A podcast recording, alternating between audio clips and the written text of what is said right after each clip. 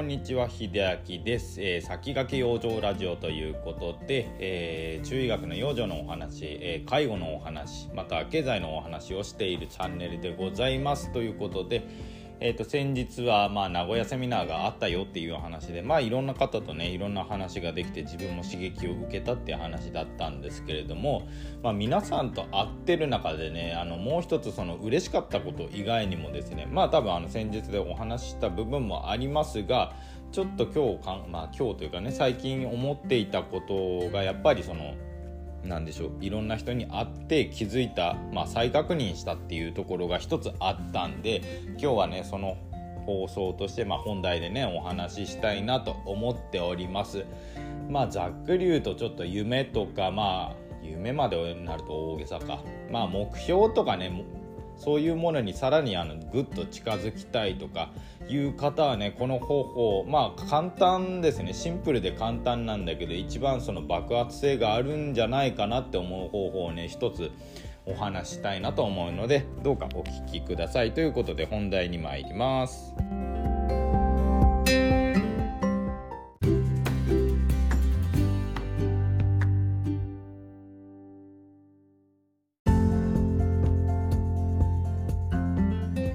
ということで本題ですけれども、目標に近づくモチベーションの上げ方って言った方がいいのかな。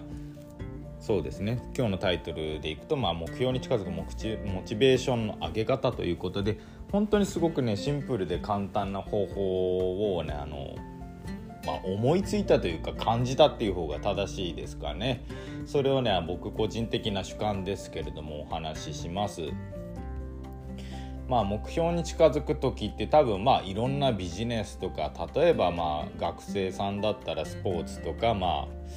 サークルとか、いろんな目標はありますよね。何を目的にして、じゃあそのために目標を立てましょうって、目的はやっぱりねその最終的な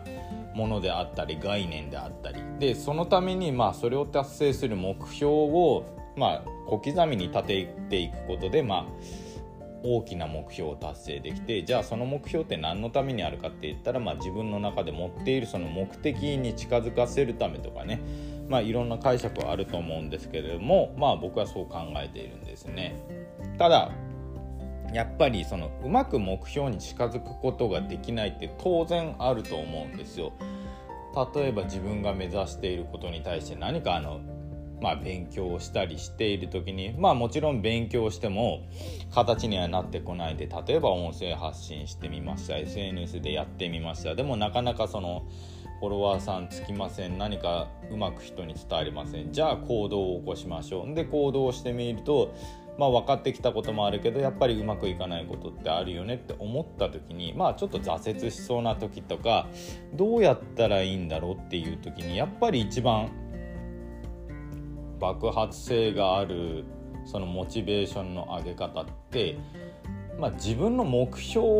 というか、自分が憧れている人に会ってみるっていうのが一番早いです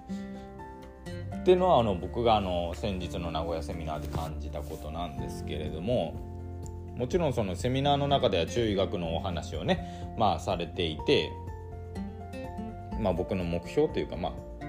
その姿勢、ビジネスとかいろんなことに対する姿勢とか、マインドだったりっていうのは、僕の中ではその中医学の専門家であるその拓也先生とかではすごく、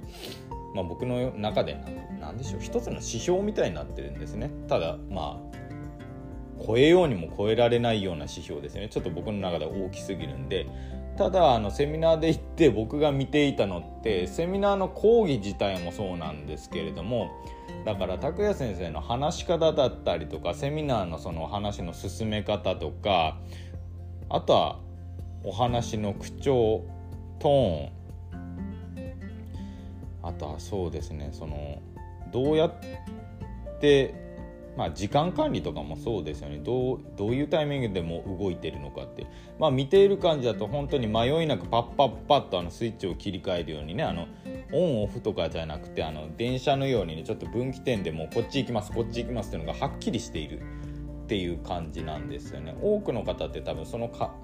スイッチの切り替え、僕もそうなんですけど、スイッチの切り替えがやっぱりうまくいかなかったりとか緩い時がねあるんですよ。これをしたいとかしなきゃいけないのに、この分岐点でもうギリギリ分岐が目の前に迫ってきているのにスイッチを切り替えられなくて、そのままダーッと惰性でまっすぐ進んじゃって、ね、本当は右に行きたかったのにまたまっすぐ進んで、ああまたやらなきゃいけないのにで止まらなきゃいけないところで通過してしまうとかね、まあそういうのがやっぱりね見てて違うなと思ったんですよ。あ、だからやっぱりこの方は前に進めるんだと思って、なのでまあ僕の場合はその拓也先生という方ですけれども、これをお聞きの皆さんにとっても多分目標の人っておのおのあると思うんですよ。まあ目標だったりかそれを達成されている方ってまあ憧れている方でもそうですけど多分おられると思うんですよ。まあ簡単に言うと別に目標じゃないけどね、あるアーティストのさんのあのライブとか行ったりするとそれだけでも刺激じゃないですか。で刺激を受けて帰ってくるとやっぱり気分的に違うんですよね。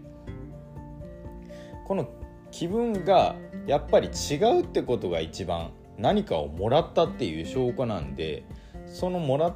たものを保ちつつ頑張らずに何か始めてみるっていうことがなんか一番目標に近づくというか、目標に対してのモチベーションの上げ方と僕は思いました。まあ今お話したことすごくねもう一回ざっくり言うと、まあ憧れている人、目標の人とかね、そういう人に会ったらいいじゃないかっていうお話でした。いろんな刺激を受けると思うんで直接ではねやっぱりお話できるといいんですけど、もちろん遠すぎたお話ができないっていう方はまあ実際目にしてみるとかね、その方をまあ遠くでもいいんで実際目にしてみる、ね、芸能人とかやっぱり遠くで目にするとうわーってなるじゃないですか、自分が好きな芸能人さんだったらね。まあそういうことです。なんかねうまくそのニュアンス的な部分って必ずあると思うんですよ。言葉では伝えられない部分っていうのがその方の話す空気感だったりとかね、実際にその電波とかラジオとかそういうものを通して聞こえる声ってやっぱり実際にお会いして聞こえる声って全然違うし、また肌で感じることもたくさんあると思うので、もしねモチベ